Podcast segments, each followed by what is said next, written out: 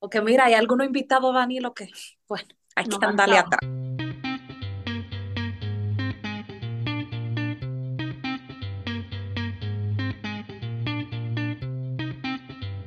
Esto es Un Ratito Entre Mamás, un podcast de tres amigas donde nos juntamos a relajarnos y conversar sobre los retos y aventuras que nos trae la maternidad. Yo soy Patricia, mamá de Catalina de siete años y medio y de Sebastián de casi cinco años. Yo soy Estefania, mamá de Logan, que tiene tres años y medio. Prepárense, señores, que esa fiesta viene. Y de Liam, que tiene seis meses. Y yo soy Grisel, mamá de Lucas y Penélope de seis años y medio, casi siete. Hey, soy Danilo, eh, yo soy papá de Yesenia y Cristina, de 9 y 7 años. Qué feliz estamos nosotras con un, con un integrante y que no es mamá, es un papá. Sí. Papá. Nos encanta cuando, eh, Danilo, nos encanta cuando tenemos papás. Hemos invitado también a nuestros esposos, hemos invitado a otros amigos a hacer sus historias. Y nos encanta porque como que usualmente las historias que se escuchan son las de las mamás. Y realmente, para ser muy honesta, el podcast inicialmente fue como visualizado como un espacio para las mujeres, para las mamás. Pero nos encanta la experiencia que hemos tenido cuando traemos a los chicos también. O sea que estamos felices contigo aquí. Gracias. Pero antes de que empecemos a introducir con más detalle a Danilo, el icebreaker de esta semana, Stefania. Bueno, chicas, el icebreaker de esta semana mío es súper sencillo, pero es para darle como un update de, como de Logan. Ustedes saben que por varios años ya hemos estado tratando como que él hablara más, dándole su terapia y todo. Y realmente él, noso- él ha hecho muchísimos avances desde que nosotros vinimos desde la República Dominicana, pero en las últimas dos semanas Señores, él ha tenido como un boom y él está hablando muchísimo y oraciones como largas y como que hacen mucho sentido y yo estoy muy feliz por ese, tú sabes, como por ese avance tan palpable Ay, qué chulo, Steffi. Como cuando los niños ya tú tienen, pasan esa etapa donde se pueden comunicar contigo, como que la cosa se vuelve, todo es más fácil. Y es como Sí. te escucharlos y que ya ellos pueden expresar lo que sienten y como que, ay, sí, me Ah, encanta, qué Sí. chulo. Y, y la maternidad cobra un sentido como muy especial, además. Nos encanta escuchar eso. Gracias, Estefania. Bueno, entonces, señores, estamos aquí tan fe- antes de Estefania. Recuérdale a nuestros. Señores, aquí me vienen a sacar el juguito hoy, yo todo. Todo tú, todo tú. Todo yo. Les recordamos que nos acompañen, que nos sigan en nuestra página de Instagram y de Facebook, Un Ratito Entre Mamás Podcast. Y también nos, se pueden comunicar directamente con nosotros en nuestro correo electrónico, un ratito entre mamás, arroba gmail.com. Y eh, si nos escuchan por Spotify, Anchor o Apple Podcast, recuerden que es sumamente importante que le den al como a la cajita que dice suscribirse o al corazoncito o a la campanita que es en Apple Podcast. Y también nos pueden dejar sus comentarios. Todo eso ayuda a que el episodio llegue a más personas. Y también manden el episodio por WhatsApp, todos esos grupos que ustedes tienen del colegio, la universidad, de la iglesia, todo. Ustedes lo mandan, lo comparten y eso ayuda a que seamos más escuchadas. Así es. Entonces, ahora sí, yo decía que estamos muy emocionadas, muy felices porque tenemos a un papá de invitado, pero además por el tema que vamos a tratar con este invitado, que era un tema que hacía mucho decíamos que queríamos tratar, que queríamos traer a alguien que haya tenido esa experiencia de maternidad y de, y, y de paternidad tan especial como es la adopción. Entonces, yo tengo algo que reclamarle a Estefania porque yo te, tenemos siglos hablando de eso, de que, ay, queremos traer a alguien que haya tenido la experiencia. Hablamos de que escuchamos a este invitado en un episodio que yo hasta lloré. Yo- con- hablamos de eso y Estefania nunca dijo que ella conocía al protagonista del episodio y yo me quedé, no, pero, pero Dios mío. Pero antes que nada, señora, vamos a dar la bienvenida formal a Danilo, Danilo Balaguer, que nos acompaña hoy. Bienvenido a Un Ratito Entre Mamás, Danilo. Encantadísimas de tenerte con nosotras hoy. Gracias, gracias. Estoy encantado de estar aquí también. Eh, ustedes saben que eh, me da risa lo que dice Patricia porque es verdad, pero es como que la conexión yo no la hice, digamos, como que inme- inmediatamente, o sea, no la conexión, sino como la posibilidad, como decirle, pero que venga también donde nosotras, como ya habíamos Sí. escuchado ese otro episodio, como que yo dije, bueno, él va a contar lo mismo dos veces, pero realmente esta, esta segunda vez va a ser, eh, va a tener como un giro un poco diferente. Entonces, yo estoy súper emocionada porque a Danilo yo lo conocí hace muchos años. ¿Tú te acuerdas, Danilo, que nos fuimos hasta, hasta un paseo de la iglesia? Y Ah, no. Yo sabía, todo, todas las historias de Estefania eh, eh, tienen un paseo de por medio. Totalmente. Lucy me dijo el otro día que, dije que a ti te llevaron a la playa cuando tú tenías como días de nacida y ella dice, dice Lucy, yo creo que por eso es que le gusta tanto andar y una playa y un coro. y un coro, claro. Entonces, eh, Danilo también, él es primo de un muy buen amigo mío que está casado también con una muy buena amiga mía, Karina y Karina y Estefano. Entonces, por ahí nos conocemos. Entonces, casualmente, en mi viaje, en este viaje a República Dominicana con Logan y con Liam, yo estaba, mi amor, en una playa en las Romanas, ahí, mi amor, cogiendo el sol con los chicos. Y yo como que Danilo, como que está pasando. Y yo, Danilo. En serio, wow, qué coincidencia. Sí, y qué sé que y ahí hablamos y nos reconectamos. Yo le dije, mira, yo te quiero invitar para el podcast. Y ahí fue como que rentablamos como la conversación. Ay, qué chulo. Bueno, entonces Danilo, háblanos de ti ahora, es tu turno de hablar. Brilla. Eh, bueno, eh, como ustedes estaban diciendo, o sea, no- yo ya sabemos que yo he adoptado. Hace tres años nosotros comenzamos la búsqueda de tener eh, un bebé. Eh, y como ustedes saben, no es siempre tan fácil. O sea, en el colegio te dicen que no, que uno más uno y dos y ya sale el bebé. No. Eh, pues no fue así. Entonces, nosotros con el tiempo eh, comenzamos a hablar. Nosotros siempre sabíamos que queríamos adoptar. O sea, desde el inicio de no- cuando nosotros comenzamos a salir, Amanda y yo siempre decíamos que queríamos tener hijos, cuántos hijos, eh, queríamos adoptar. En la familia de Amanda, ellos tienen un hermano adoptado, el más pequeño. La hermana de, de Amanda tiene el hijo más grande es adoptado, que tiene cinco años ahora. Eh, y, y, y, y- y las tías tienen hijas adoptadas. O sea, es, o sea, es algo que en- es normal en la vida de, de en la familia de Amanda. Nunca nadie ha adoptado en mi familia. Como sabes, aquí en, en este país es como un tabú, como que adoptar. O sea, yo más para adelante le contaré algunos episodios que he tenido con algunos familiares, pero eh, nosotros desde el inicio sabíamos y nosotros dos jugamos un deporte eh, en el que en el 2020 estábamos entrenando para ir a, esa, a una mundial. Entonces nosotros dijimos, eh, bueno, después de esta mundial, este va a ser el último. Y después de la mundial comenzamos a tratar de tener un bebé. Eh, vino la pandemia, movió la mundial para el 2021 y nosotros dijimos, conchole, ya nosotros tenemos más de 30 años y, y eh, eh, no queremos que se nos vaya la guagua.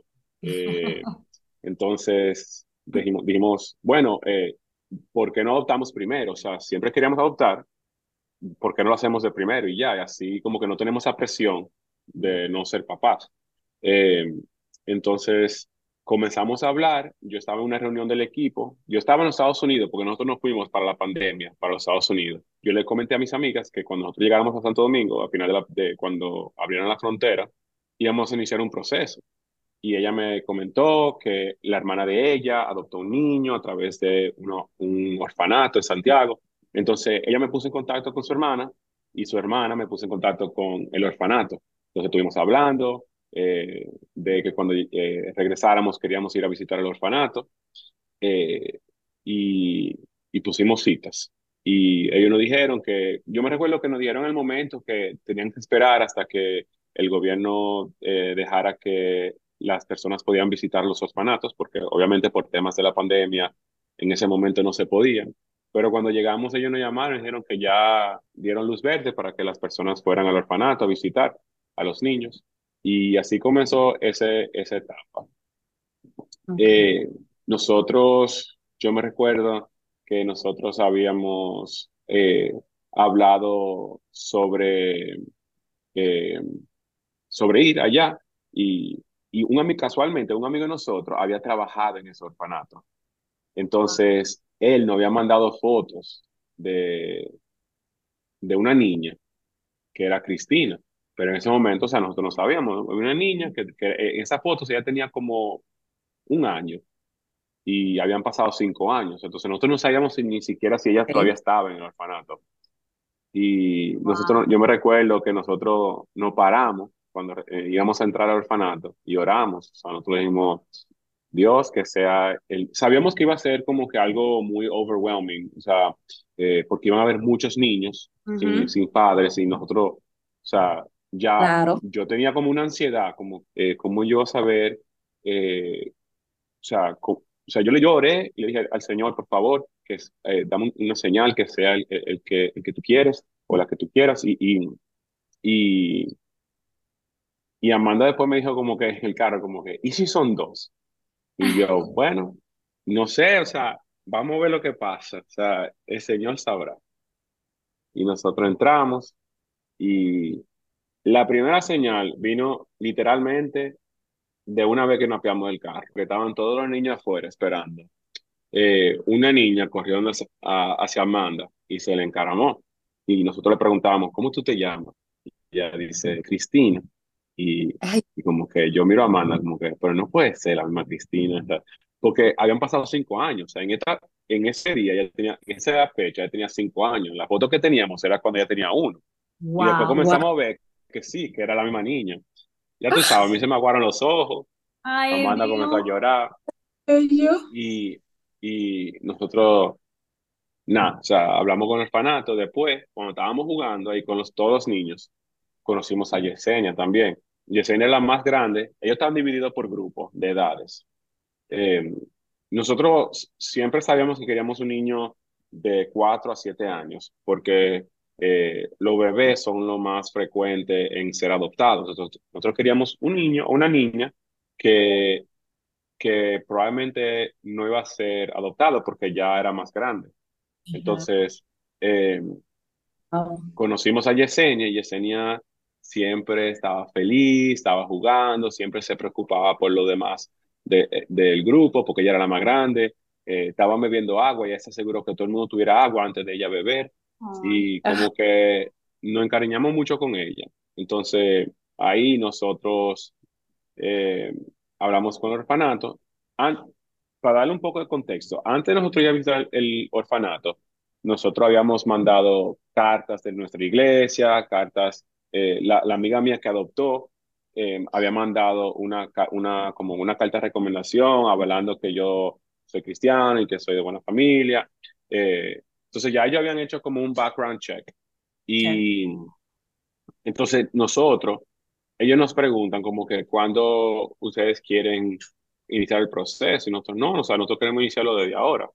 Y ellos nos dicen, bueno, en dos semanas puede, ellos están, tenían un, tienen un programa que se llama fa- eh, eh, Familia Misionera. Y eso es un programa en el que eh, familias que son misioneras, como nosotros, pueden ir y, y llevar al niño de paseo. Eh, puede ser llevarse un fin de semana de, de por ejemplo, en Navidad, para que no, no se queden en, en el orfanato y ellos también tengan esa experiencia. En Eh, fechas especiales. Ajá, entonces era octubre, era octubre y ellos no habían iniciado el colegio todavía porque está- eh, estábamos volviendo de la pandemia y los colegios públicos no habían iniciado todavía. Entonces, ellos dijeron como que si tú quieres, ustedes pueden eh, que ya vayan a sus casas y, y, y tengan como que un fin de semana. Bueno, a, lo- a los dos días yo le dije a Amanda, yo, o sea, yo no, ya yo quiero que ellas se queden con nosotros. O sea, eso yo no, ya yo sé que son ellas, o sea, nosotros sabíamos que eran ellas y que, y que ese, eran ellas dos.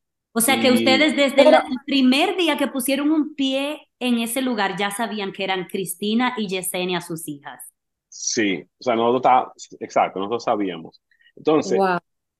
pero nosotros pensábamos que el, el proceso iba a ser más largo, porque a nosotros todos nos habían dicho de, de que qué tan difícil con alguien le, pose, le ponen las cosas a las personas, pero esas niñas eran más grandes, o sea, no eran, o sea, y después otra, otra, por otras razones que voy a decir más para adelante, ellas, el proceso con ellas fue mucho más rápido porque ellas ya tenían cinco años en el sistema y nadie la había, nadie había optado por, por, por, por, adoptarla. Oh.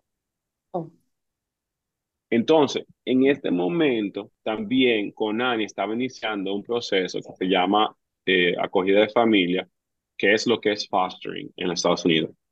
Entonces, nosotros entramos como plan piloto en fostering, pero nosotros no sabíamos esto, o sea, nosotros le dijimos a, a, la, a, la, directora del orfanato como que nosotros queríamos que fueran ella, y ella nos dice, ok, pero ustedes pueden ya, eso puede ser mañana, y nosotros, no, no, pero es que nosotros financieramente todavía no estamos preparados, estamos pensando que iba a ser un año o dos, eh, y ellos dicen, no, puede ser de ahora, y yo, pero es que nosotros no tenemos cama ni ropa, entonces nosotros en, nuestra, en nuestro monthly update de, de, de, nuestro ministerio, nosotros publicamos que teníamos la oportunidad de adoptar dos de, bueno, de foster, porque eso lo, en ese momento era lo que estábamos haciendo, y, y la iglesia nos donó literal, o sea, las iglesias y otros, y otros seguidores de nosotros y supporters nos donaron la habitación entera, la cama, todas las ropas, todos los juegos, todo, literal, en dos días. Para que se la pudieran llevar de una vez a la casa. ¡Wow! yo me recuerdo que mi, que mi esposa me dijo que el reino de Dios, o sea, cuando Dios quiere algo, Él hace que, se, que, que pase. Ah, y, sí, y, y así inició el proceso. El proceso de Cristina acabó bien rápido, o sea, ella duró un año con nosotros antes de finalizar el proceso de adopción. Eh, porque ella, los papás de ella, habían firmado cuando ella llegó al orfanato de, de, bebé y eh, los padres eh, que eran de, de Haití, ella nació aquí, pero sus papás eran de Haití, entonces ellos firmaron diciendo que ellos, ¿cómo se dice en español? Que ellos no, ellos iban, daban los derechos a Conani a a los guardianes de, de, ella.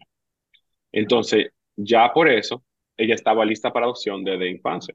Pero no sé si tú sabes, en este país hay un, o sea, cuando la gente quiere adoptar, quiere una persona que se parezca a ella. Entonces, por ende, los niños de descendencia haitiana, muy, o sea, no te voy a decir que nunca, porque yo no sé esa estadística, pero sí me han dicho que con muy pocas frecuencias son adoptados. Eh, y tú te das cuenta, cuando tú al orfanato, todos los grandes son de descendencia haitiana, eh, los que son más grandes. Eh, entonces, Cristina, o sea, probablemente iba a durar más tiempo en el, en el sistema. Eh, entonces, gracias a Dios, ese proceso acabó de una vez. Sí. El proceso de Yesenia fue un poco más difícil porque ella tenía más familiares en el sistema. Eh, tenía eh, hermanitas y hermanitos. Ellos eran ¿En seis. mismo orfanato? Eh, en total eran nueve, pues ya tres habían cumplido más de 16 años. Sí, o sea, a la mamá le quitaron el derecho a, a, a la familia, a, a, los, a los hermanitos, y ellos, e, era muy difícil como que una familia adoptar a todos. Entonces, nosotros comenzamos con fostering con ella igual, y, y hasta a este año es que ahora que vamos a cerrar el proceso de adopción.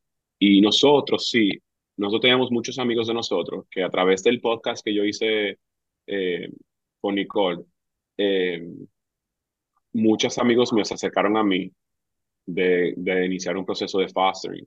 Y todos los hermanitos de Yesenia están ahora con una familia amigos de nosotros. Eh, y ellos todos están en, que quieren en un futuro poder adoptarlo. Entonces, wow. pero eso es maravilloso. Eso ha sido una, sí, eso ha sido una historia muy bonita porque ellas mantienen ese, ese vínculo y pueden seguir siendo hermanas y nosotros simplemente le dijimos que tu familia ha crecido, o sea, ahora tú también, Cristina es tu hermana, la hermana de Daisy que está con, con otra, con una hija biológica de los otros padres, eh, es, es familia tuya, o sea, tu familia simplemente creció. Claro. Danila, ¿tú puedes explicar cuál es la diferencia entre fostering y la adopción? Porque pareciera que Sí, como fostering, las niñas como quiera estaban contigo siempre. Entonces, ¿cuál es la diferencia? sí, fostering, eh, las niñas viven contigo. Tú eres el tutor legal de las niñas, eh, tú la puedes poner en tu seguro, la puedes poner en el colegio. Eh, la única diferencia es que, o sea, ella no puede salir del país. O sea, ellas, ninguna de las dos han podido salir del país por esto mismo. Eh, y, por ejemplo, aunque Cristina acabó el año pasado, nosotros no vamos a salir, no vamos a sacar a Cristina y dejar a Yesenia. Entonces, nosotros decidimos que las dos no van a salir hasta que el proceso no acabe para las dos, porque eso le puede causar un trauma a Yesenia, como que me dejaron a mí. Sí, sí. Eh, Claro. eh, pero sí, o sea, la diferencia es esa, esa y que es, eh, eh, no pueden heredar nada porque no son, no tienen tu apellido, no son, no son, tú no sales en su acta de nacimiento como sus padres. Ok. Ok. Eh, tú solo eres su tutor legal. Eh, sí. Entonces, eh, tú lo que le estás dando es un hogar a un niño y, da- y dándole una familia, aunque ellos no sean parte de tu familia. O sea, tú le estás dando un hogar. En vez de ellos estar en, un- en, en el orfanato, eh, tú le estás, eh, están viviendo contigo, están recibiendo ese amor de, de, de los, de los adultos, eh, los, eh, lo puedes inscribir en un colegio, como dije, el seguro. O sea, tú le estás dando muchas necesidades que ellos tal vez no tuvieran en el orfanato. Pero entonces, Danilo, ellos, ustedes pudieran decir como mañana, ok, entonces ella no la no queremos adoptar, ellas tienen que volver eh, al...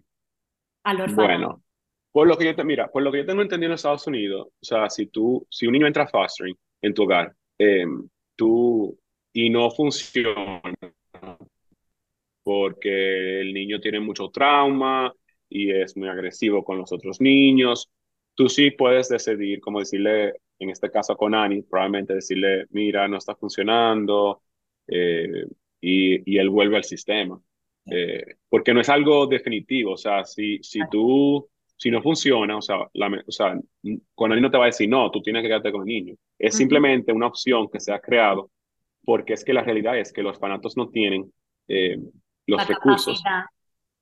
para, para darles los derechos a, a todos los niños con una buena educación, comida, todas las cosas. O sea, y, y yo creo que el número estaba como por 3.600 niños que hay en el sistema eh, Wow. en este Wow. país. Eh, y esos son, o sea, contados, porque tú sabes que aquí regalan muchos. O sea, aquí la familia en los campos le dice, toma, eh, toma este niño, eh, y, o lo vendes. O sea, la, la- una de las hermanitas más chiquitas de Yesenia, la mamá la vendió a una familia.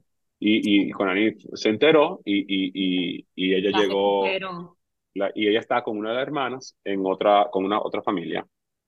En el caso tuyo, eh, este, eh, eso que tú dices de que si no funciona, eh, vuelven al sistema, este no era el caso tuyo porque ustedes sabían que querían quedarse Claro, con ellas y era solo fostering mientras podían formalizar la adopción. claro, claro. ¿Qué edad tenían ellas cuando ustedes la, la trajeron a su casa, cuando la conocieron? Cris- Cristina acababa de cumplir cinco años y. Yesenia aca- eh, cumplía, cumplió siete en diciembre, o sea, cumplió dos meses después. Ok. Sí. Que eso fue Y un mira, proceso difícil porque Cristina, mm, o sea, a Yesenia le regalaron muchos regalos en, en su cumpleaños y Cristina, su cumpleaños acaba de pasar, entonces para ella eso fue como un shock, como que, porque a mí no me están regalando nada, a ella sí. Nosotros hemos trabajado tantas cosas con ellas, porque imagínate, o sea, yo me recuerdo el primer día que, que dejamos el cine, o sea, las, fuimos a downtown y ellas no se querían montar en el elevador, porque nunca habían visto un elevador en su vida. Después, entonces decimos, ok, no nos vamos a montar en el elevador, vamos a ir por, por los escalators, la, la escalera eléctrica. Tampoco se querían montar porque no entendían cómo era eso y, y eso era algo de otro mundo. Después le fuimos, en una fuimos al baño y para secarse la mano con la, con la máquina de aire, no, eso fue un terror. Oye, nosotros vivimos muchas cosas nuevas con ellas. Qué lindo. Sí. Y yo, y yo te iba a preguntar precisamente eso, Danilo, o sea, porque para todos ustedes eso fue un cambio, incluso para Yesenia y Cristina, que nunca habían interactuado con una gente, o sea, siempre lo de ella era por mucho, con muchos niños, porque, porque bueno, ahí era que estaban en el orfanato, pero ahora Claro, con ustedes, ellas dos ni siquiera se conocían así como tan íntimamente y como que eso debió ser un proceso, Cuéntanos de ese proceso, ¿cómo fue? Mira. Va viviendo con ellas. El proceso, o sea, todo el mundo que me sigue en las redes sociales solo ve lo bonito, ¿verdad? Porque eso es lo que uno pone en las redes sociales. Que a veces como que sería bueno uno también poner las cosas difíciles, los momentos difíciles, porque ahí uno ve que no todo es, es fácil. Pero mira, nosotros nos volamos cinco años de las etapas de 0 a 5 de ser papá. O sea, nosotros, ustedes, por ejemplo, comenzaron con bebé, comenzaron de cero. O sea, ustedes fueron aprendiendo cómo ser padres eh, de, de, de, cero. En el proceso. Nosotros brincamos y nos volamos con dos niñas, cinco años. Eh, que de verdad no fue nada, no fue nada fácil. Eh, las dos tenían trauma muy diferente. las dos después de dos años, nosotros tratamos de hacerlo todo nosotros solos. Después de dos años, entendíamos que para que ellas siguieran mejorando, teníamos que tener dos psicólogas, porque eh, para temas diferentes. Una era eh, un trauma emocional y la otra era un, eh, un tema de aprendizaje. entonces, con Cristina fue fue las batallas más difíciles, porque Cristina es una, ella es una perfeccionista, ella es una líder, ella tiene que tener control de todo, eh, y entonces eso significa que cuando las cosas no salen como ella quiere, ella se frustra. Y, y ella ahora mismo, o sea, desde que llegó, sufre de ansiedad, o sea, ha sufrido de ansiedad. Entonces, cuando ella, por ejemplo, pasaba algo que, le, que triggered her, los episodios de ella eran gritar y llorar lo más alto que, que o sea, yo nunca he visto a alguien llorando tan alto en mi vida entera por 40 minutos sin parar. Ella no daba golpe, ella no rompía las cosas, pero ella gritaba, se encaramaba en la, en la ventana. Eh, y yo me recuerdo que las primeras tres semanas yo tenía que abrazarla, o sea, duro, porque ella, ella, yo no sabía qué tan fuerte un niño podía hacer hasta que yo o sea, hasta que llegaron Cristina y Yesenia. Y Cristina, o sea, me abría los brazos, o sea, era como que yo no sé dónde sacaba esa fuerza. Y yo tenía que abrazarla mientras ella gritaba y pataleaba hasta que ella se... Y 45 minutos en la cama con ella, hasta que ella se dormía de tanto que gritó. Y eso, eso fueron tres semanas. O sea, que fueron muy difíciles y nosotros siempre orábamos porque nosotros como que le pedíamos a Jesús, por favor, ayúdanos con ese proceso, eh, eh, ayúdala a calmarla. Eh, y con el tiempo ella, ella, fue, ella fue como que calmándose, pero nosotros comenzamos a, a, investigar, a, educarnos, compramos un libro que se llama Color Monster, que la, ayudas con, la ayuda con sus emociones, o sea, porque ella, por ejemplo, cuando ella se tranca, ella no habla. O sea, ella no te mira, no te habla, no te dirige la palabra, o sea, nada. Entonces es difícil saber a veces, o sea, a veces nosotros no sabíamos, pero ¿qué fue lo que pasó? ¿Qué, eh, ¿Cómo te podemos ayudar? Ella no. Y cuando you flip your lid, o sea, el, el niño no puede tomar esas decisiones de, de como que, eh, o sea, esas emociones. Razonar en ese momento. ajá, no puede razonar. Ellos pierden el, razonamiento y es imposible por más, por más cosas que nosotros le podamos hacer, o sea, ella, es como que tú tienes que, no te la dejamos, ahí que ella, que ella grite, grite, grite. Eh, y fue mejorando mucho.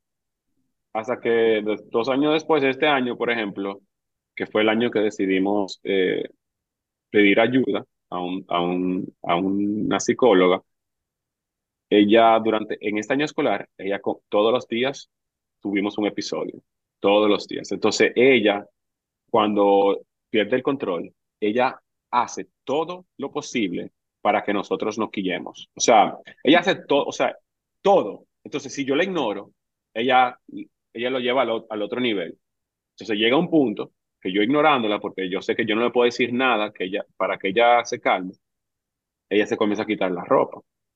Entonces, cuando hay visitas, se comienza a quitar la ropa. Entonces yo, Cristina, no te puedes quitar la ropa, tú sabes que nadie te puede ver sin tu ropa. Eh, se la comienza a quitar. entonces, ella siempre nos lleva al extremo.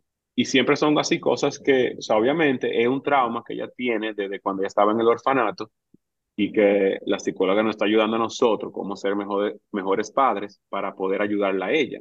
Eh, que no, o sea, no es nada más para ella la psicóloga, es para nosotros también, porque Claro. eh, uno, uno quiere que, que, ah, quiere resolver todo uno mismo y que quiere que su, dice que su hijo no tiene problema, pero todos tenemos trauma y, y sin embargo, eh, con la psicóloga de Yesenia, yo me he dado cuenta de muchas cosas que a mí me pasaron en mi vida que le, que le pasaron a Yesenia y que yo me relaciono mucho con ella. O sea, Dios a nosotros nos dio dos niñas que son iguales. O sea, Yesenia es igual a mí y Cristina es igual a Amanda. O sea, son dos copias de nosotros. O sea, pim pum, o sea, son igualitas, tienen la mismo, la, la, los mismos problemas. La, o sea, eh, Amanda también es perfeccionista, igual que Cristina. Yo vivo mi propio mundo, igual que Yesenia. Eh, o sea, somos iguales, o sea, igualitos.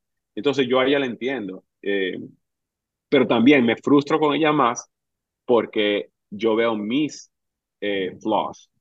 Ajá. Y, más, ah, y con Cristina yo tengo más grace porque es, es como, ella es como Amanda y así que yo trato a Amanda. Entonces Amanda tiene e igual, se frustra más con Cristina, pero tiene más grace contra Yesenia, porque uno es como un espejo que, nos, que nosotros no, no vemos en sí. Uh -huh. Y entre ellas, Danilo, ¿cómo, cómo, cómo es la relación entre ellas como? Ellas se llevan, ellas se llevan muy bien. O sea, nosotros sí tenemos algunas historias, o sea, que ahora podemos decir que es un poco chistosa. Eh, ellas, ellas se, conocían, se conocían toda su vida, porque desde que Yesenia llegó al orfanato, Cristina ya vivía ahí. O sea, Yesenia duró cuatro años en el orfanato, porque Yesenia llegó de grande, como a los tres años, y Cristina ya estaba ahí cuando ella llegó. Eh, pero ya no eran de que mejores amigas. O sea, cada una tenía su mejor amiga en, dentro del grupo. Eh, y yo me recuerdo una vez que fuimos a visitar el orfanato, Cristina me jala en una y me dice, papi, ¿no podemos llevar a Francesca? Y yo, no, mi amor, o sea, no, o sea, es que no, no tenemos más espacio en nuestro hogar, pero vamos a orar mucho para que, para que ella encuentre una familia. Y ella me dice, pero ¿y si dejamos a Yesenia? Y yo, mira, Cristina, eso no funciona así. Oye, y yo le digo a ella, ¿y si, y si Yesenia me dice que te deje a ti? ¿Cómo tú te vas a sentir? Y ya, es verdad, es verdad. Está bien, está bien. Y que cambia, a mi favor No, pero ya ahora ya son, no, o sea, obvia, en- ella pensaba que, que tú- ella le iba a cambiar una por la otra, pero hoy en día ellas son mejores amigas. Yo pensando en que escuchándote a ti, como las quieres a ellas, como las, las han acogido a ambas, como las quisieron desde el primer día, como tú dices que ellas ahora se quieren. Em, definitivamente, y tú más que yo lo sabes, la familia no lo crea el vínculo de sangre ni los genes. La familia se crea por, por amor, por el amor y por la conexión diaria, por, el, por la interacción diaria. O sea, lo que te hace a ti sentirte tan identificado y tan amado por tu familia es porque están juntos todos los días y son las Claro. personas que están Claro. ahí todo el tiempo contigo. Sí, eso, eso que tú has dicho, o sea, nos- nosotros hemos tenido varias batallas con algunas personas. Gracias a Dios, una en mi familia solo fue, pasó con mi abuela, que hasta hoy en día mi abuela no quiere conocer a mi, a mis hijas. Wow. Eh, pero tú sabes, o sea, mis hijas tienen tres otros sets de abuelos que, que la adoran. Eh, y, pero sí, para a mí me ha dolido mucho eso, eh, porque mi abuela, por ejemplo, las hijas de sus empleadas, ella lo adora. Entonces yo digo, pero ¿por qué tú no, o sea, si, o sea, si estos no son tus hijos, ¿por qué tú no la puedes querer por lo menos así? ¿no? O sea, no tienes que verla como tu nieta, yo simplemente quiero que tú le des amor. Eh, y no, o sea, no pueden ir a- no podemos ir a la casa de mi abuela con ellas. O sea, y es, y es como que, o sea, mi, mi, el resto de mi familia me dice, mi, tu abuela es muy vieja, ya no va a cambiar, pero es muy frustrante, de verdad que sí, porque, y más una persona que es cristiana, o sea, como que, o sea, en la Biblia Dios no habla sobre nosotros, o sea, nosotros somos adoptados al reino de Dios, o sea, Sí.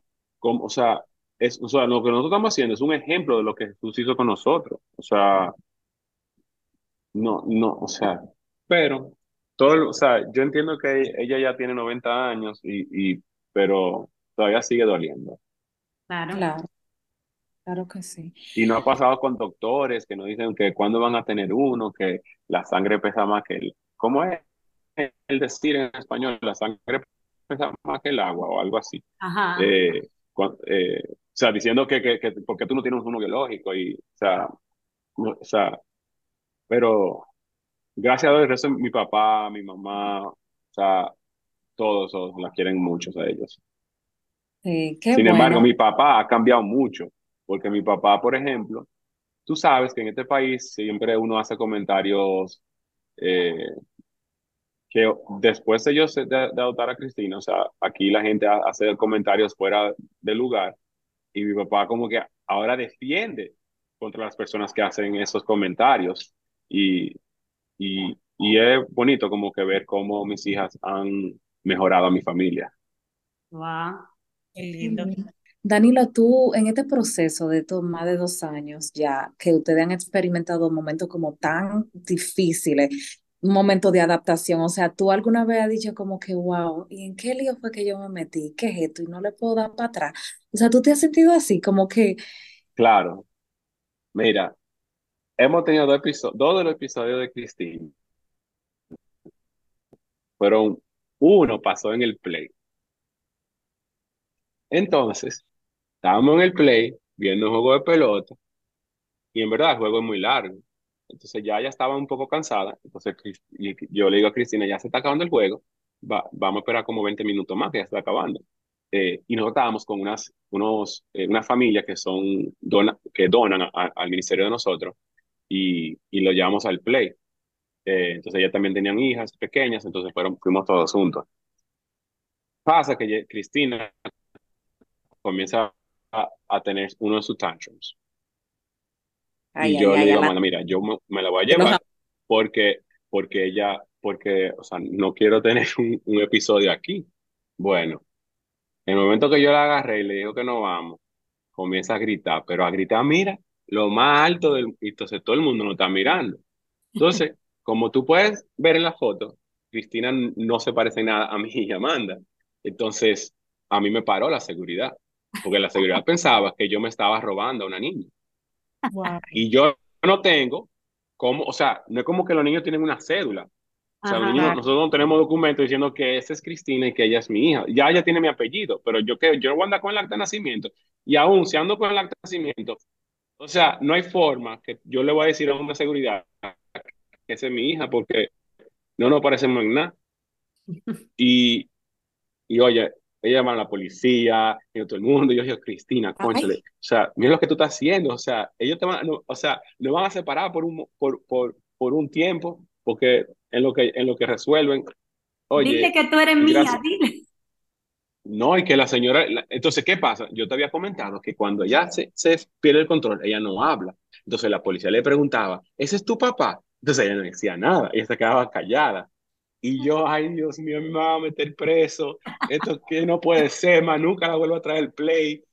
Oye, eso fue, eso fue uno de los episodios más difíciles que hemos tenido con ella. Wow. Otro fue similar, pero no, no llegó la policía. Fue que esto pasó a- recientemente, el 13 de marzo, el cumpleaños de mi papá. Eh, fuimos a, a la casa de mi papá para su cumpleaños. Eh, entonces era un día de semana, un día de colegio. Entonces nosotros nos fuimos temprano del cumpleaños, nos fuimos como a, la, a las 10, casi 11. Digo, temprano para un cumpleaños, pero era tarde para mis hijas. Entonces, claro. eh, Jess Cristina se quería sentar en el medio del carro, o sea, en el asiento del medio. Y ellas nunca se han podido sentar en el medio porque el, el asiento del medio no tiene el cintur- la parte de arriba, el cinturón. Entonces, yo, no, mi amor, tú no te puedes sentar en el medio porque no se puede, ya tú sabes. Ahí comenzó un chin a chin el tantrum. En lo que llegamos a la casa, ya ella había perdido el control. Y ella, no, ella duró llorando y gritando hasta la una de la mañana. Y la, y la gente de al lado le, mandó, le mandándole voice note grabando porque ella estaba gritando en la habitación, entonces la, la cortina está cerrada, entonces uno piensa, o sea, y, honestamente, si yo fuera un vecino, yo pensara que le están dando golpe a alguien. Ajá. O sea, de la forma que ella grita, o sea, yo juro, yo juro, yo, eh, fuera yo, yo juro que le están dando golpes, porque es que es, eh, mira, es algo que yo nunca he visto. Y ellos van a llamar a, llamar a la policía. Y nosotros, es que nosotros no estamos haciendo nada, ella está ahí adentro en el cuarto gritando porque la estamos ignorando, porque que no la, sí, o sea, ella lo que quiere es llamar la atención y nosotros no podemos, o sea, no hay nada, o sea, yo he tratado de abrazarla, hablarle, nada, o sea, simplemente tenemos que dejar que ella se, que ella como que se canse Le y, pase y ese, le pase ese exacto. momento difícil. Pero esa noche duró dos horas. La más grande, ella tiene la habitación, entonces tenemos que sacar la más grande a dormir en otro sitio para que, Pueda para que de las dos, vengan a, saludar, estamos hablando de las dos. Vengan que ya le hemos dicho qué bellas ustedes son, vengan. ¿Le gusta la cámara a ustedes? Yesenia y Cristina ya nos contaron, Danilo nos contó que ustedes son compatriotas mía y de Grisel, que ustedes son de Santiago. Opa, yo soy de Santiago. Ustedes son de Santiago. Yo soy patriota. Compatriotas que son, ella es, del, ella, ella es de Santiago igual que ustedes. Somos Exacto. de la misma ciudad. Me adoptaron. Sí, me están contando eso. Danilo nos está contando. Y nosotras precisamente, que ahora que tú dices eso, Yesenia, nosotras queremos saber, escuchar de ustedes, qué, se han- qué ha significado eso para ustedes, qué es, qué es lo, lo favorito de ustedes de estar viviendo con sus papás, con Danilo y con Amanda. ¿Quién quiere hablar? Cada Cristina? papi compra pizza. Pizza. Me encanta. Y Qué chulo. que papi compra Wendy, Wendy, Wendy, Wendy. Oh, me siento muy identificada con ustedes. Ella Eso- come muchos vegetales, por si acaso, por si creen que dando el sitio bien. ¿Cuáles, cuáles, cuáles son su, su merienda favorita? ají, pepino. Eh, Wow. ¿Está diciendo lo mío? Eh, eh, de lo- Para mí me gusta el pepino. A mí también. Está bien. Pero lo mío. Te ten- la tenemos que juntar a ustedes con, con algunos niños que yo conozco para que le enseñen a comer esas meriendas. Exactamente. Ella hace, su- ella hace su lonchera ya dos solas. Nosotros Ah. tenemos eh, en la nevera, hay cosas que ella pueden eh, tomar y ella decide en- entre lo- lo- las cosas que hay en la nevera que ella pueden, ellas se ponen. Y también. Bueno, pero el complejo es el desayuno o pancake. Y cu- Cristina, ¿cuántos años tú tienes? Y Yesenia. Siete. Nueve. Wow. Ah, pero son ¿Cómo les fue, pues cómo les fue en el grandes. colegio? ¿Cómo les fue en el colegio? Bien. Sí. Están aprendiendo a multiplicar. Yo no. Yo sí. yo sí. Porque ellas Ella- están, porque- ellas están primero y tercero. Segundo y tercero. Segundo. Ella siempre está atenta a la tarea de ella, entonces ella aprende, aprendiendo yo. Y, y ya, digamos, como, como una pregunta que yo tengo para las niñas, eh, si, si ustedes pueden decir también como algo, porque lo que ya dijeron fue como algo, lo favorito de, de Danilo, de su papá, ¿verdad? Pero falta de Amanda. O ella, eh, No, ellos- ella tiene los favoritos de ella, o sea, que le gu- Ah, con lo de la pizza, que, que le gusta de papi. Y de mami, ¿qué le gustan? Sí. Ah, a mí le gusta No, ¿qué, le, qué, qué a ti te gusta de mami? La zanahoria. Y, y- Pero eso de comida, ¿qué te gusta de nosotros? Pero piensa, Cristina, piensa en, aparte de la comida, desde que tú vives con tu mamá y tu papá, con Danilo y Amanda, ¿qué es lo que te hace más feliz? cocina. Yo sé, yo sé. Ensalada y cuando papi cocina. Yo sé. Ah, pues yo, yo nada más, lo mío es todo de fritura y, y, y Wendy y pizza. Bueno, pero parece que la tienen bien alimentada, que eso es bueno. No, eso refleja, exacto, exactamente, que eso es importante para ellas. Este puede ser el lenguaje del amor de ellas. Cuando yo está, cuando mami cocina pancake y papi, y papi me trae pizza de pepperoni. Ay, Dios mío, qué lindas. Es, es verdad lo que dice Grisel, el lenguaje del amor de ellas es el que me alimenta me quiere. Exactamente. Qué bellas. Lindas, encantada de conocerlas, niñas. Ustedes son encantadoras. Para nosotras es un placer haberlas conocido. Vayan a jugar. Danilo, ¿y tú las has introducido a ellas en el, en, en el free? ¿Qué es lo que tú juegas que... ¿A ustedes les gusta? ¿Ustedes saben jugar frisbee? Sí. ¿Ustedes saben tirar? Sí. Muy bien, Sí. Sí. muy, muy bien. Sí. No, ellas, ellas son una pro las dos. Oh, Imagínate con dos maestros en la casa. Sí. No, ellas, nosotros dijimos que ellas van a ser, ellas van a representar el país en el 2030. oh, wow. 2030. ¿Qué ustedes creen de eso? Sí, Va- es posible eso. No. Claro. En la sub-20, En la sub-20. tú vas a tener 18 y tú 16. 18. Sí, eso, eso es posible. Miren, como yo les digo, yo tengo una niña de la edad casi así como Cristina. Y Cristina, oye, yo siempre le digo a mi niña, lo que sea que tú pienses que tú quieres hacer, es posible. Incluso si se ve difícil, es posible, porque tú puedes hacer cosas difíciles.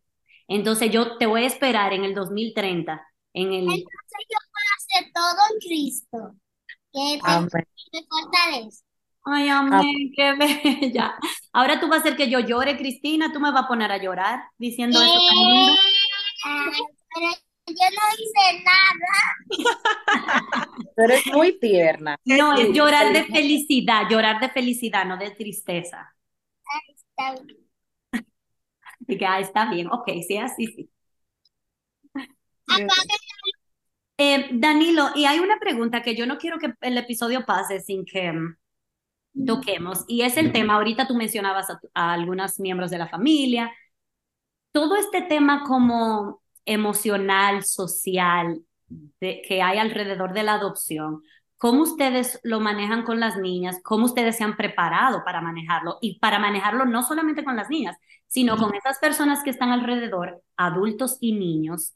O sea, no- hay- muchas veces las familias adoptan bebés. Entonces, hay veces que no le dicen que son adoptados, que eso es uno de los tabú aquí, como que la gente no le cuenta a sus hijos sobre adopción. Nosotros, obviamente, no, no era que teníamos que hacerlo, eh, porque ya, ya eran grandes, ya ya sabían, pero nosotros siempre le hablamos de la adopción eh, y le compramos muchos libros eh, sobre adopción y, y ella misma en el colegio han expuesto presentaciones sobre la adopción. Eh, y, y yo creo que no ha sido difícil en, en nuestro grupo social, simplemente todo el mundo nos ve en, en las redes y todo el mundo sabe. Eh, y yo creo que también nosotros hemos roto barreras, o sea, nosotros dos, eh, hay muchas gentes que no han, se han comunicado con nosotros, que tenían miedo, que querían adoptar, querían iniciar un proceso y que ahora lo están haciendo porque vieron a otra persona en su grupo hacerlo. Eh, y es algo muy bonito porque de verdad hay muchas, muchos de nuestros amigos que están iniciando procesos de, de acogida de familia para enviar a ado- adopción. Y, y eso creo que todo el mundo tiene que, todo el mundo que quiera, o sea, eh, iniciar un proceso, o sea, no es tan difícil como uno piensa, simplemente que uno tiene que poner menos, eh, menos limitantes en el proceso cuando va con alguien, no, yo quiero una persona así, así, así, o sea, simplemente abrir la puerta y, y, saber, saber, hay que saber que, que los niños van a venir con, con trauma, o sea, porque es normal, o sea, ellos han vivido cinco años, cuatro años sin, sin padres y, y, no han tenido ese amor y eso es algo que uno tiene que trabajar día a día para recuperar esos cinco años. Y tú sabes lo que me parece súper lindo eh, de ustedes dos, el hecho de que ustedes no, no fue, fue una opción, no fue que ustedes se quedaron sin opción de tener hijos biológicos y entonces, sino que fue una decisión que, que salió desde el corazón de ustedes y que encima de eso fueron sin poner una condición, como tú dices, de cómo, de que fuera bebé, de que fuera de tal forma, de que sin ninguna condición. Y eso me parece el acto de amor más hermoso. Y por eso yo decía al principio del episodio que cuando yo escuché ese otro episodio donde tú hablabas del tema, yo lloré, yo me reí, yo me cuestioné porque yo dije, quizá yo también quiero, o sea, yo nunca había pensado que, que quizá yo quisiera en algún momento como traer algún niño o una niña a mi casa. Y en ese momento cuando yo te escuchaba, es como que tú te cuestionas muchas cosas. Cuando tú escuchas personas con ese corazón tan desprendido y tan abierto y con, con, las puertas del hogar tan abierto a, a, todos esos niños que están necesitados en algún lugar del, del país y del mundo. No, así es. Y, o sea, hay un consejo, es que, o sea, al inicio va a ser difícil, pero, o sea, nosotros hoy ver dónde ya estaban hace dos años, o sea, son dos niños completamente diferentes, o sea, completamente diferentes. Y nosotros también. No, claro, también somos muy diferentes. Porque ya, o ah, habla español en esos grupos. Un proceso de aprendizaje para, para todos. O sea, uno va aprendiendo en el camino y, y vamos a cometer errores, eh, y a tener días difíciles, eh, y nunca es malo pedir ayuda. O sea, eh, como mencioné, o sea, nosotros, o sea, las, nuestras psicólogas, nuestras psicólogas nos han ayudado mucho y, y estamos mejorando día a día. Sí. Claro. Han crecido también. Hola, Amanda. Hola, ¿cómo están? Entonces, Amanda, ¿hablas español? Sí, ella habla español. Sí, no. Yo español como una, una niña. Qué lindo. Bueno, que sí está bien que te hagamos una pregunta también de cómo ha sido todo este proceso para, para ti como mamá, tener a, a tus dos niñas contigo, o sea, y cómo ha sido, cómo ha sido todo ese proceso para ti, qué has aprendido, como qué te gustaría compartir con otras, con las personas que nos escuchan acerca de, de la adopción. Sí. Bueno, yo te entiendo perfectamente, pero voy a hablar en inglés y Dani no va a dejar. Ok. Perfecto. Um, for me, adoption's always been a part of our family story. Para ella, adoptar siempre ha sido parte de la historia de su familia. Um, my family, my parents have siblings that were adopted, and my brother was adopted, and my aunts and uncles have adopted. Eh, sus padres han tenido familiares adoptados, sus tías han adoptado, sus, eh, su hermanito es adoptado, su hermana adoptó. So for me, it was part of life and part of something that I knew in my heart that God had planned for y, myself and my future husband. Para ella siempre ha sido, siempre ha sido parte de, de, su plan y del plan que Dios ha tenido para ella eh, junto a su esposo. Becoming a parent comes with a lot of expectations. Eh, convertirse en padre viene con muchas expectativas. And I think the most important thing I could tell anyone considering um, adoption is to throw those expectations out the window. Y que el consejo más grande que ella le puede dar a las personas que están en, en proceso de adopción es que tiren, que voten todas esas expectativas, que la voten a la basura. You can't possibly know who you're going to be with kids. I work with kids. I was a nanny. I had a little brother who was 14 years younger than me. And who I am as a mom and how I feel as a mom is very different than all of those situations. Eh, es muy difícil saber cómo tú vas a hacer eh, delante de los niños. Eh, we, we, we got it, we got it. But I, yo tengo que traducir. No, realmente no. No para nosotras, pero quizá para alguna gente que esté escuchando que no sabe inglés. Okay. For me, being a mom is equal parts exciting and terrifying. Para ella, ser mamá es igualmente eh, eh, emocionante. Emocionante y, y terror, o sea, miedo. Aterrorizante, aterrorizador. Same for me. Same here, thanks. I think that any fear with a parent is how am I going to am I going to love this child the same as I would if I gave birth to them? Y para ella, o sea, ella, o sea, lo que ella quiere es como que saber que si ella va a poder amar a, a este, a este niño igual de que ella amara a un niño quien ella parió. Pero creo que ese es el miedo de todo, todas las Ujú. mamás, todas las papás. Pero the reality is that the love that we have for our kids cannot be from just ourselves. Y la realidad es que el amor que tenemos a nuestros hijos no puede venir solamente de nosotros. The love that I have for my daughters comes from the love that Jesus Christ has given me. El amor que nosotros tenemos a nuestras hijas es, viene del amor que Jesús nos ha dado a nosotros. And so I never fear uh, if I would, I never feared that I wouldn't love them. Entonces, ella eh, nunca, nunca ha tenido miedo de, de, de no amarla suficiente. Does not mean that it's not a lot of work. No significa que no es trabajo. And I would say, like Danilo said earlier, understanding trauma of your kids, but also secondary trauma. y que yo diría que saber, eh, saber sobre el trauma de ellos y sobre trauma secundario. You just have to be willing to do the work Tienes, consistently. tienes que poder eh, querer hacer el trabajo, o sea, poner cada granito cada día para mejorar. It's parenting is all the same in that it's work. Eh, ser padres de todos los mismos en el sentido de, de trabajar eh, para ellos. It just looks a little bit different. Solo, solo que se ve un poco diferente. veces. Ujú. Yeah. No, y yo, yo estoy escuchando desde que empecé a escuchar a Danilo y escuchándote a ti, Amanda. Es exactamente lo mismo, incluso para mí, que tengo niños biológicos.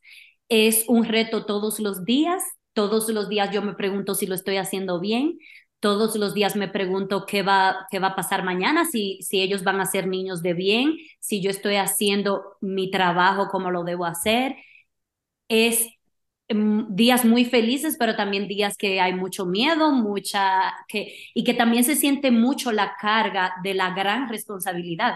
O sea que la única diferencia que yo veo es que cuando Yesenia y Cristina llegaron a ustedes, ya habían nacido, ya habían crecido, pero es exactamente lo mismo.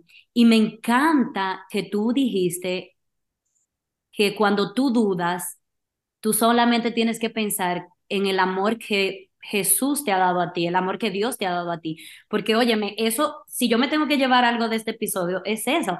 En esos momentos que, que yo siento que es tan difícil que a veces me cuestiono, entonces esa es la, esa es la respuesta. No es, no depende de mí solamente, es un amor que ya Dios puso en nosotros y nosotros estamos simplemente imitando el amor de Dios, tratando de imitar el amor de Dios.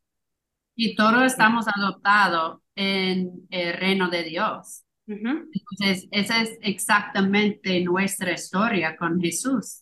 Entonces, si tú piensas en adopción como así, es una parte de, de todo de nuestras vidas. claro. Ay, no, y verlos a ustedes dos en ese papel eh, con las niñas, o sea, como que ella, mira cómo están encima de ustedes, abrazándola encima de ustedes. Ah, como se, se ve ese amor que hay, ese amor genuino, ese amor como que si la conocieran de toda la vida. Y es bello ver eso. Danilo y Amanda, ha sido la verdad muy lindo tenerlos a ustedes eh, contando su historia y dándonos su perspectiva acerca de lo que es eh, la adopción. La verdad que me siento muy privilegiada de escuchar su historia y de poder tener este espacio para difundirla más y para quizás ten- ofrecer a otras personas, tú sabes, como abrir su mente de que esto es una posibilidad y que se ve así como ustedes, se ve bonito, se ve em, que sí, tiene como todo, tiene momentos difíciles, pero al mismo tiempo también es felicidad y es una oportunidad que le estamos dando a esos niños de darle no solamente todo lo que ellos necesitan, pero también el amor que ellos le hace falta en esos lugares, en esos eh, lugares donde ellos están. Entonces, muchísimas gracias, de verdad que sí. Gracias a ustedes. Gracias, un placer. Nosotros tenemos un husky que está aquí abajo queriendo hablar. ¿Un Grita. qué? Un husky. Un perrito. Los huskies que son muy vocales. Ah, Ustedes tienen dos perritos. Y no, y do- dos perritos no, porque son grandes. Wow, ustedes están muy ocupados. Una familia de una familia grande, Y un tío. gato. Oh, también tienen un Y gato. teníamos- ella tenían dos hamsters, pero el gato se los comió. Ay, Ellas fueron y me tocaban en la habitación, papi. Güey, güey, Robbie se comió a, a, a Peanut y Butters y estaban aquí en el pasillo. Y ay, mi madre. Pero imagínate, ellas se criaron en un orfanato, entonces ellos no, ellos no le da miedo nada. O sea, ellas, ellas, ellas, ellas, ay, se comieron a los ratones. Ay, ups, qué mal. Dije, qué cosa. Hoy no amanecieron los hamsters hoy. y digo, bueno, hay que limpiar ya más las jaulas. Wow, pero la verdad que ustedes son admirables porque los dos tienen su trabajo a tiempo completo, tienen las dos niñas, tienen dos perros, un gato. Wow. Tengo que aprender más de ustedes. Fue un, un abrazo y gracias y nada, o sea, Gracias por todo. Muchísimas gracias. Y a, a todos los que nos escuchan, gracias por estar aquí y hasta un próximo episodio. Bye bye. Bye. Un próximo